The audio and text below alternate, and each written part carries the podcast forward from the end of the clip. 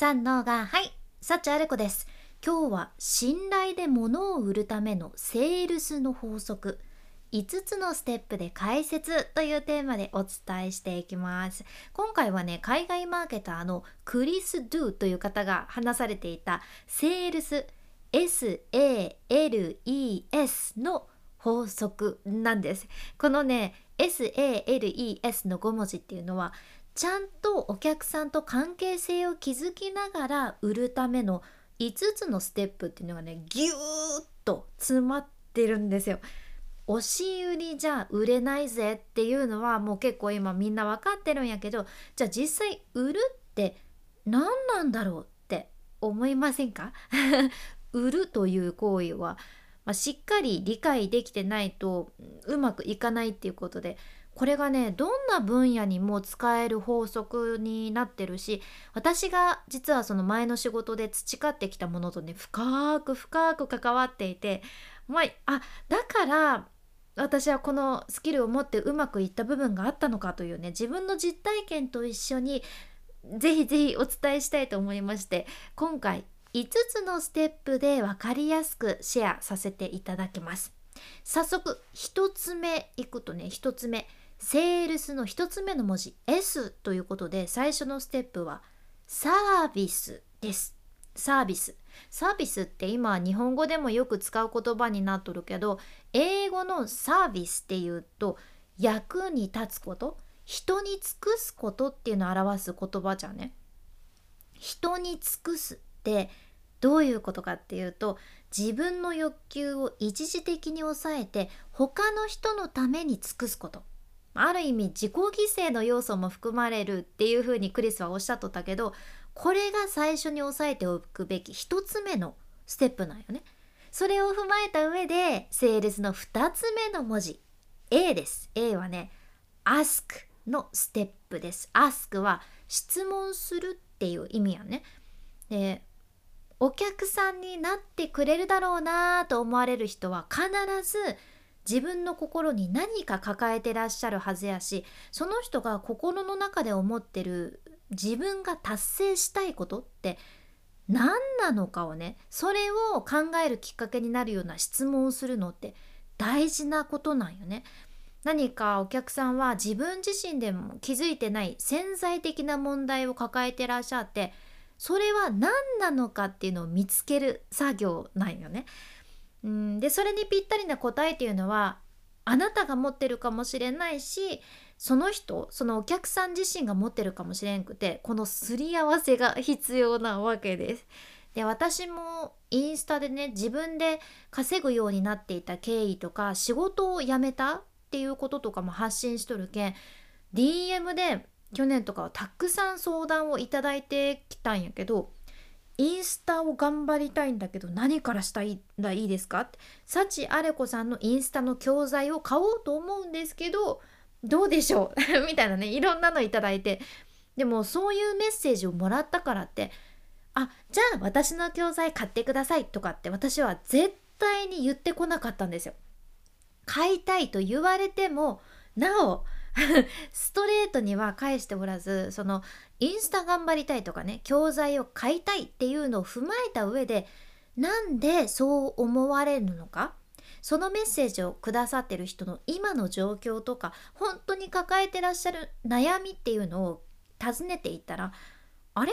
この方インスタじゃない方がいいかもとか思ったらもちろん別のやり方を実直におすすめしてきたし迷いなくねあこの人は今はお金がないっていう状況がしっかりあるからお金のかからない自分の知ってる範囲での方法とかねその人に合ったものを正直にお伝えしてきたんです。でやっぱり質問でね相手のことを掘り下げていくとなんでインスタを伸ばしたいのかってなった時にやっぱり副業したいんですとかあと3ヶ月あと1ヶ月でこれからお金を作る必要があるんですとかそれぞれの問題が出てくるんよね。うん、だからその人の潜在意識としての悩みというのが浮き彫りになる感じ。でクリスもこれおっしゃっとったのが私の問題はこれなんですって言われたからってすぐにじゃあその問題を解決しなきゃいけないというわけじゃなくてその解決策をね提案する前にもうちょっと質問をしてみるんよね。インスタ伸ばしたいんですって言われてあじゃあ私の教材買ってくださいじゃなくってインスタ伸ばしたいんですって言われたらあ今どういった状況があるから今どういう環境でどういうお気持ちだからインスタを伸ばしたいと思われてるんですか？って少し掘り下げてみるんです。でこういうプロセスがあることでお客さんも本当の意味で自分の悩みを解決できるしあなたもそうやって質問することでしっかりお客さんと関係性を築きながらお客さんに寄り添うことができるっていうことなんです。でこれは自分自身への質問もね大切で自分はどんな人間なのかどんな会社を経営したいのかどんな仕事をしたいのかいつまでに自分はこれをやり遂げたいのかとか自分自身の潜在意識にあるものにも向き合う機会をぜひぜひ設けてみてください。こういうマインドセットがあなたの行動を決めていくけんもうねこれめちゃくちゃ質問って重要じゃんね。でこの質問で掘り下げるのって私はもう昔からやっていてというのも前の仕事でねインタビューをたくさんさせていただいてきたからこそ質問の投げかけ方とか聞くスキルみたいな質問するスキルみたいなものも学んできたしメンタルカウンセラーとかのね資格を勉強する時とかもその質問をすることそして相手の話を聞くことの重要性も学ばせていただいていやここはね本当にそうなんです。自分のために質問をするんじゃなくって相手のために質問をするんよね。ここを取り違えてると質問してもが、逆効果というか全然うまくいかんじゃけど結構取り違えてる人も多いのも事実でめちゃくちゃもったいないところです。質問をすることで特にその相手に寄り添った質問ができることで相手との信頼関係もねもうズバババババッと築けるので 関係の築く擬音がすごいですけどズバババッと築けるので重要ステップとして是非押さえてみてくださいでは次の文字 L っていうことで3つ目のステップはね Listen 聞くっていうことですね聞くさああなたは日常で人の話をしっかり聞けてますか私はね聞けてないことも結構あるかも。いやね人の話を聞くのって難しいんですよ。私も以前、まあ、仕事としてそのインタビューなどで人の話を聞くということをしてきたんやけどこれがね本当に聞くって深くってほとんどの人がね会話の途中でもちょっと例えば黙ってたとしたらねその人あ相手の話を聞いてるんだなっていうよりは次に自分が何を言いたいのか話したいのかを考えるために黙ってるっていうことが多いじゃん。そう。人の話聞いてないんですね。あなたの経験としてもあるんじゃないでしょうか。なんかさ例えばあなたがいろいろ話してる時に話し相手の目がねなんか集中してなくって心ここにあらずみたいな感じ。だいたいそういう時って相手は美味しいご飯のこともう全然違うことを考えていたりあなんか今自分が言ったら良さそうな話とか言葉って何かなとかを考えていたり純粋に話を聞いてるっていうことね。これもうほぼほぼないんよね。うん、いや人間だものです。これは仕方ないんだものなんですけどでもだからこそちゃんと話を聞ける人って強いじゃんしっかり自分の話を聞いてくれる人って信頼できるなって思いませんか？だから売るというのは自分が一方的に話すんじゃなくって相手の話を聞くことの方が重要なんよね。